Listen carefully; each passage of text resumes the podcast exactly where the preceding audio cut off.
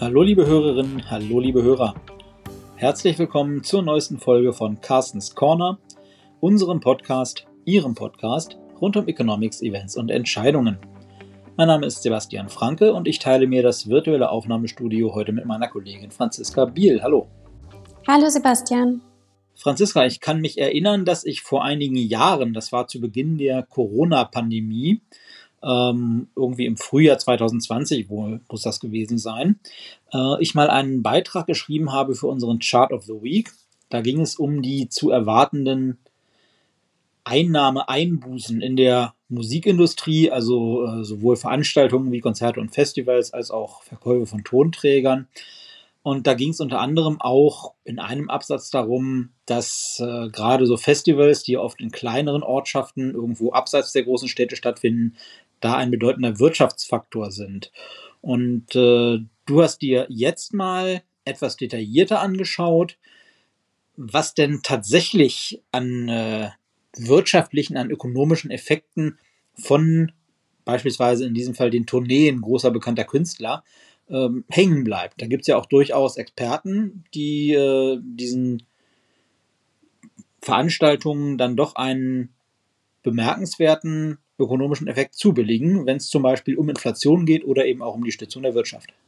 Ja, also in diesem Fall ging es äh, glücklicherweise nicht darum, ähm, was, was das Fehlen von diesen Events ähm, auf die Wirtschaft oder für einen Einfluss auf die Wirtschaft nimmt, sondern es ging jetzt wirklich darum, ähm, was das Stattfinden dieser Events für einen Einfluss hat. Und äh, ich muss sagen, ich, ich war in den letzten Wochen oder jetzt eigentlich ist es sind schon ein paar Monate ähm, wirklich überrascht, was für einen großen Einfluss ähm, Konzerte oder eben ähnliche Events wahrscheinlich, aber in diesem Fall waren es Konzerte, ähm, haben können.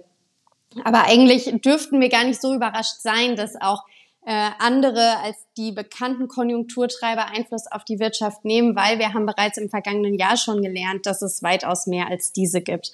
Ähm, letzte Woche, äh, letztes Jahr war es dann eben äh, das Wetter, das beispielsweise eine ganz entscheidende Rolle gespielt hat, ähm, weil beispielsweise zu wenig Regen und zeitgleich große Hitze im Sommer die Wasserpegel sinken ließen.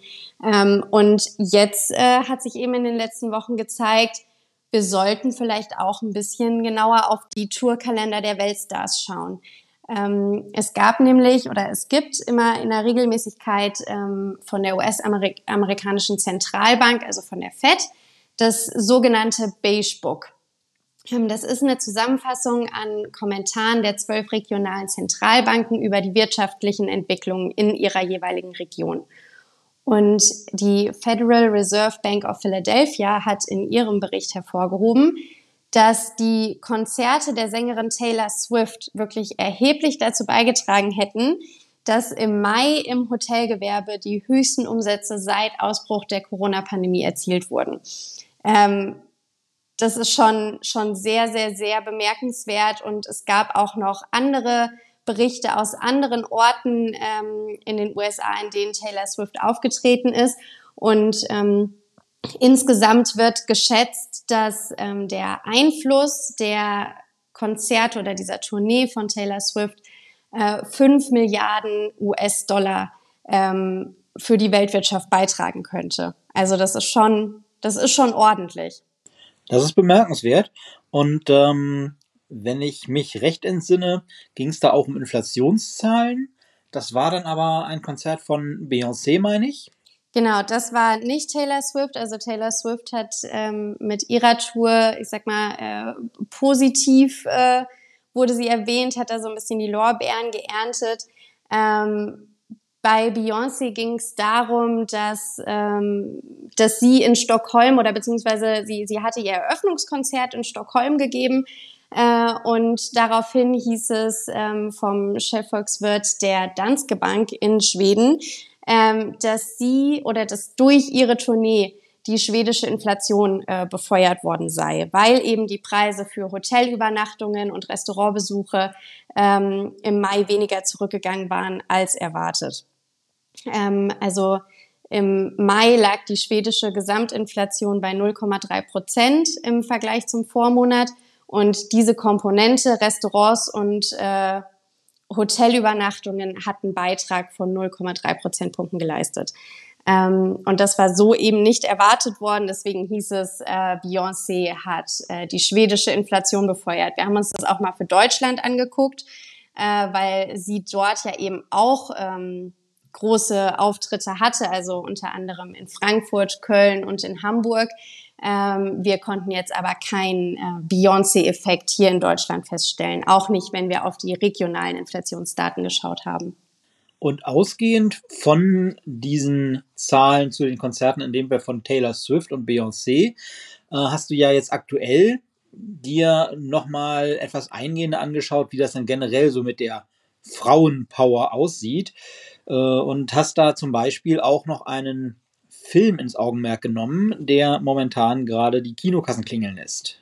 Genau, es geht ähm, natürlich ähm, nicht um Oppenheimer, sondern wenn wir bei Frauenpower sind, dann geht es um Barbie beziehungsweise um ähm, Greta Gerwig, die als erste weibliche Soloregisseurin es geschafft hat, ähm, mit einem Kinofilm die eine Milliarde Dollar Marke zu knacken. Also das, der Film hat mittlerweile 1,2 Milliarden US-Dollar ungefähr eingespielt weltweit. Und damit ist sie eben die erste Frau, die das als ähm, Soloregisseurin ähm, geschafft hat. Ähm, und dementsprechend war es natürlich spannend zu sehen, ähm, wenn jetzt durch diese Frauenpower ähm, in diesem Jahr so viel wirtschaftlich bewegt werden kann. Ähm, ist das jetzt ein Sonderphänomen oder ähm, sind Frauen generell ähm, ein großer Markt für den Privatkonsum? Und da hast du dann insbesondere mal einen Blick auf Dinge geworfen, die ja die Kaufkraft von Verbrauchern oder in dem Fall natürlich insbesondere Verbraucherinnen auch äh, ganz entscheidend beeinflussen. Du hast dir nämlich mal angeschaut, äh, wie es mit verschiedenen Daten der Arbeitsmarktbeteiligung aussieht von Frauen, äh, wie die sich entwickelt hat über die letzten 20 Jahre. Das ist jetzt unser aktueller Chart of the Week. Was hast du denn da festgestellt? Genau, also man, man sieht, wenn man eben Blick auf die letzten 20 Jahre wirft, ähm, dass im Laufe der letzten 20 Jahre sowohl die Arbeitsmarktbeteiligung von Frauen als auch der Anteil von Frauen im Alter zwischen 15 und 64, also so dieses klassische Alter, was angenommen wird, an dem man am Arbeitsmarkt aktiv ist, ähm, also auch der Anteil dieser Frauen mit einem tertiären Bildungsabschluss, also sprich ähm, mit einem Uni-Abschluss oder ähm, eine ähnliche Qualifikation, ähm, deutlich angestiegen ist. Ähm, Im Jahr 2012 ähm, waren noch rund 60 Prozent aller Frauen zwischen 15 und 64 Jahren erwerbstätig und im vergangenen Jahr waren das dann schon fast äh, drei Viertel aller Frauen dieser Altersklasse. Und genau das Gleiche sehen wir auch am Anteil der hochgebildeten Arbeitnehmerinnen. Der hat sich nämlich im Laufe der letzten 20 Jahre auch deutlich erhöht, nämlich von äh, ungefähr einem Fünftel äh, aller weiblicher Beschäftigter mit einem tertiären Bildungsabschluss ähm, auf knapp 30 Prozent im Jahr 2022. Ähm, und die Tatsache spricht dann schon dafür, ne? mehr Frauen sind am Arbeitsmarkt aktiv und mehr Frauen ähm, haben einen äh, tertiären Bildungsabschluss. Das spricht dann auch wahrscheinlich dafür, dass die Kaufkraft von Frauen im Laufe der letzten 20 Jahre deutlich angestiegen sein dürfte. Sieht man das denn auch, diese Entwicklung, wenn man auf äh, die sogenannten Lohnlücken schaut, also die Gender Pay Gaps? Da gibt es ja zum einen den Unbereinigten, der also einfach nur darauf schaut, was Frauen und Männer verdienen. Und der fällt ja immer etwas größer aus, äh, weil da also zum Beispiel unterschiedliche Tätigkeiten, unterschiedliche Qualifikationen, äh, unterschiedliche Positionen im Berufsleben nicht berücksichtigt werden. Aber es gibt ja auch noch den bereinigten Gender Pay Gap, bei dem das alles eigentlich keine Rolle so spielen sollte, bei dem man aber immer noch feststellt, dass äh, doch Frauen leider nach wie vor auch an der Stelle spürbar schlechter bezahlt werden. Und wenn man jetzt sieht, dass der äh, Bildungsabschluss bei Frauen sich über die vergangenen Jahre positiv entwickelt hat, dass also mehr Frauen auch äh, hochqualifiziert äh, erwerbstätig sind, dann sollte man doch eigentlich hoffen, dass sich da beim Gender Pay Gap auch was getan hat. Ja, also das muss man natürlich ohnehin äh, sagen, dass es ganz losgelöst von dieser Diskussion um die Kaufkraft der Frauen wünschenswert wäre zu sehen, dass der Gender Pay Gap, also die Lohnlücke zwischen weiblichen und männlichen Beschäftigten, ähm, sich etwas mehr schließt, als sie das tatsächlich getan hat. Also der unbereinigte Gender Pay Gap, der ist schon ganz ordentlich nach unten gekommen, aber der bereinigte Gender Pay Gap ähm, der bleibt oder ist in den letzten Jahren relativ konstant geblieben. Im Jahr 2008 lag der nämlich bei 8 Prozent oder lag diese Lohnlücke bei 8 Prozent und im Jahr 2022 waren das immer noch 7 Prozent. Also sprich, da sehen wir nicht so eine deutliche Verbesserung, ähm, was allerdings auch nicht in Betracht gezogen werden kann oder berücksichtigt wird in dieser Messung von der Lohnlücke, ähm, ist dass ähm, Unterbrechungen der Erwerbstätigkeit, also zum Beispiel durch eine Elternzeit, nicht betrachtet werden. Ähm, das heißt, es ist davon auszugehen, dass der bereinigte Gender Pay Gap noch ein bisschen niedriger liegt. Allerdings ist er ja nach wie vor da. Ähm, deswegen ist auch diese, diese Aussage, die Kaufkraft von Frauen, die dürfte durch eine höhere Arbeitsmarktbeteiligung ähm, und dass sie einen höheren Bildungsabschluss erzielen, die Kaufkraft dürfte gestiegen sein, darf nicht damit gleichgesetzt werden zu sagen, diese Unterschiede in der Bezahlung zwischen Männern und Frauen, die relativiert sich auch. Also das können wir so leider nicht sagen, auch wenn es natürlich schön wäre. Ja, aber wenn wir über Kaufkraft sprechen, dann sprechen wir ja auch über Kaufentscheidungen. Und ähm, wenn wir über Kaufentscheidungen sprechen, dann ist ja auch interessant, sich mal anzuschauen, wer die denn trifft. Und dann muss es ja möglicherweise auch gar nicht äh, die Kaufkraft der Frauen selbst sein, sondern eventuell entscheiden die dann ja auch mit über die Kaufkraft von Partnern. Äh, und äh, da gibt es ja auch Zahlen, die nahelegen, dass tatsächlich äh, sehr, sehr, ein sehr, sehr hoher Anteil von Kaufentscheidungen eben von Frauen getroffen wird. Mehr als man das statistisch einfach eigentlich annehmen wollte. Ja, und das finde ich auch wirklich schwer interessant. Also es gab ähm, im Jahr 2009 eine Untersuchung äh, von BCG, also von der Boston Consulting Group. Und die hat ergeben, dass Frauen im Bereich Konsumausgaben viel entscheiden. Also wirklich ähm, eine große Entscheidungsmacht, nenne ich das mal, haben. Ähm, von 100 Euro, die ein Haushalt ausgibt, entscheiden nämlich Frauen ähm, bei zwischen 70 und 80 Euro, wohin die fließen. Also sprich 70 bis 80 Prozent aller Konsumentscheidungen ähm, liegen dieser Untersuchung zufolge in weiblicher Hand. Ähm, und das ist natürlich besonders interessant. Also wenn wir jetzt mal auf Daten schauen, ähm, die, die rein die USA ähm, betreffen, ähm, rund 83 Prozent des gesamten Konsums in den USA ähm, entfallen auf Frauen, ähm, obwohl sie nur die Hälfte der Bevölkerung ausmachen. Daher kommt wahrscheinlich auch das, was du angesprochen hast. Man würde intuitiv nicht erwarten, dass dieser Anteil so hoch liegt. Merkt man das denn auch daran, wie Produkte vermarktet werden? Also es gibt ja tatsächlich, äh, ich erinnere mich, Produkte, die insbesondere sich marketingmäßig an Frauen richten, die dann aber ja teilweise mit dem Begriff Pinkwashing bezeichnet werden, glaube ich, nennt man das. Das heißt, äh, das wird dann so als, als Feigenblatt abgetan, dass die, die Unternehmen tatsächlich nur so tun, als würden sie sich für, für Frauen als Kunden interessieren. Oder aber, dass man auch sieht, dass äh, Produkte, die eben speziell für Frauen vermarktet werden, einfach auch teurer sind als die entsprechenden, vielleicht im Aussehen etwas einfacher gestalteten Produkte, die sich eben an Männer richten. Genau, also das, was du da zuletzt angesprochen hast, das ist die sogenannte Pinkflation. Äh, es ist auch sehr interessant. Also das ist zum Beispiel bei Rasierern ähm, ist das der Fall. Also es ist das gleiche Produkt, nur das eine kommt halt ähm, relativ schlicht und einfach daher und das andere ist dann, ja von mir aus ist es pink, ne?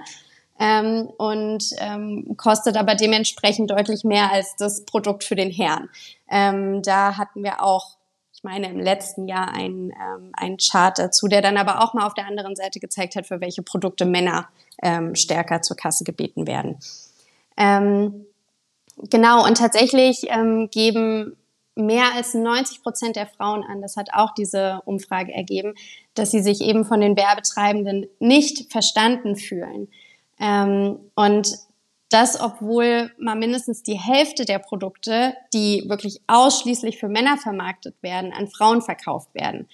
Also zum Beispiel, man, man möchte vielleicht erwarten, einfach weil sich dort in diesem Bereich, finde ich, die Werbung doch sehr vielleicht an, an Männer richtet, dass der Mann auch äh, zum Großteil entscheidet, welches Auto gekauft wird oder auch bei Technik. Ähm, und tatsächlich ist es aber auch so, dass, ähm, dass 60 Prozent ähm, der Autokaufentscheidungen in weiblicher Hand liegen und auch jede zweite Kaufentscheidung bei Unterhaltungselektronik.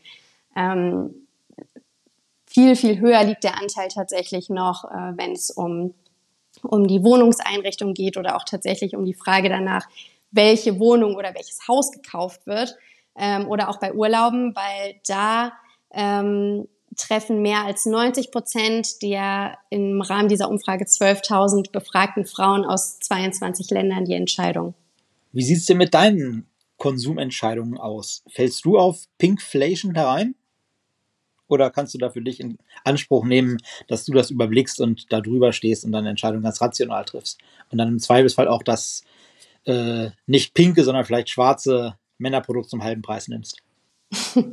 Also ich glaube teilweise, man, man kann sich das bei ähm, verschiedenen Untersuchungen von der Verbraucherzentrale, meine ich, angucken, bei welchen Produkten das ganz besonders ausgeprägt ist. Ähm, ich glaube, teilweise hat man gar nicht unbedingt die Wahl, ähm, das, ein anderes Produkt zu kaufen. Ähm, ich glaube aber prinzipiell würde ich von mir gar nicht sagen, dass ich nicht äh, auf Pinkflation reinfalle, auch wenn ich weiß, dass es das gibt. Ähm, das ist ja immer das Schöne bei uns äh, Ökonomen. Wir können ganz klug daherreden und wir durchschauen das alles, aber letztlich ähm, machen wir es dann vielleicht doch auch ein bisschen anders, als es optimal wäre. Ähm, allerdings geht es gar nicht so sehr um dieses dass man sich nicht abgeholt fühlt äh, von den Werbetreibenden. Dabei geht es gar nicht so großartig um die Tatsache, dass das Produkt für die Frau pink sein muss, sondern es geht darum, dass ähm, das war einer anderen Studie, die das auch untersucht hat, ähm, dass alle befragten Frauen, also es ist eine Studie von 2011, die haben dort angegeben, äh, sie stehen unter Zeitdruck und sie fühlen sich gestresst und überarbeitet ähm, was aus der Tatsache resultiert, dass sie halt eben ähm, viel mehr Zeit damit verbringen, wirklich unter anderem die Kaufentscheidungen zu treffen, aber halt auch viel noch im Haushalt ähm, an Arbeit übernehmen. Also da gibt's ja auch in diesen Zeiterhebungsstudien, sieht man eben auch, da entfällt der Großteil ähm, der zu Hause anfallenden Arbeit auch noch auf die Frau. Ähm, und das heißt, diese Kaufkraft, die Frauen haben, die wird gar nicht unbedingt dadurch gewürdigt, alle Produkte in Pink anzubieten. Ähm, jetzt mal überspitzt gesagt, das sind ja viele Produkte nicht. Ähm, aber die Kaufkraft würde gewürdigt werden, wenn beispielsweise die Bedürfnisse nach Stressreduktion oder eben danach, dass das Leben erleichtert wird, berücksichtigt werden. Ähm, also das heißt, damit würde man Frauen wesentlich stärker abholen als durch ein äh, weibliches Design, sage ich mal. Ja, es gibt ja die Ansicht, die durchaus weit verbreitet ist, dass äh, moderne Haushaltsgeräte tatsächlich sehr viel mehr für die, für die Arbeitsmarktbeteiligung auch von Frauen getan haben, ähm, als äh, jegliche gut gemeinte politische Maßnahme. Einfach weil sich gesellschaftliche Strukturen halt nicht so schnell aufbrechen lassen und wie du sagst, auch heute noch äh, ein Großteil der anfallenden häuslichen Arbeit eben weiterhin von Frauen erledigt wird. Da ändern sich Strukturen leider nicht so schnell. Ähm, und von daher Dinge wie eine Waschmaschine oder ein Kühlschrank, die zum Beispiel erlauben, Dinge einfach auch mal auf Vorrat einzukaufen und nicht jeden Tag einkaufen gehen zu müssen, dass sowas also da einen sehr viel größeren Einfluss hat als, wie gesagt, jedes, jede Maßnahme, die man politischerseits ergreifen kann. Franziska, das war mal wieder ein interessanter Nachmittag, den wir hier zusammen verbracht haben, auch wenn es nur virtuell war. Ich danke dir für die, für die Einblicke, die du uns, also mir und natürlich unseren Hörerinnen und Hörern hier mal wieder geliefert hast. Auch Ihnen, liebe Hörerinnen, liebe Hörer, danke ich für Ihre Zeit und für Ihre Aufmerksamkeit. Lassen Sie uns gerne wissen, was Ihnen bei uns gefällt. Lassen Sie uns auch wissen, wenn Ihnen mal was nicht so gut gefallen hat. Hinterlassen Sie uns doch gerne Bewertungen auf den Plattformen, auf denen Sie uns hören. Und wenn Sie Kritik haben, Themenvorschläge, Anregungen aller Art, immer her damit. Wir freuen uns von Ihnen zu hören. Machen Sie es gut, bleiben Sie uns gewogen und vor allem bleiben Sie gesund. Tschüss.